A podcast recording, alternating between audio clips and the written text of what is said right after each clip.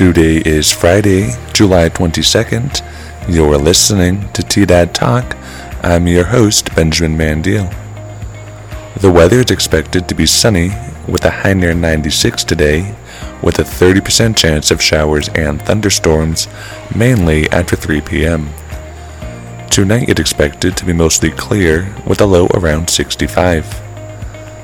Now, here's the headlines for the day.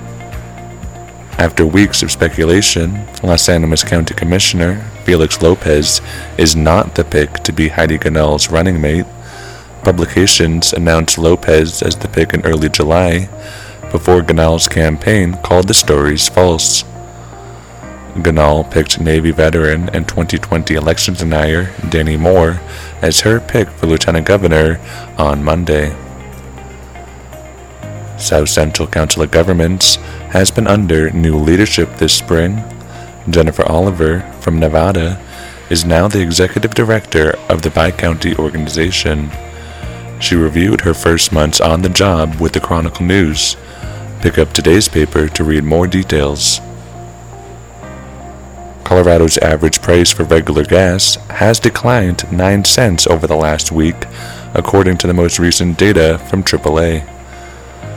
The price dropped to $4.76. This is higher than the national average of $4.49.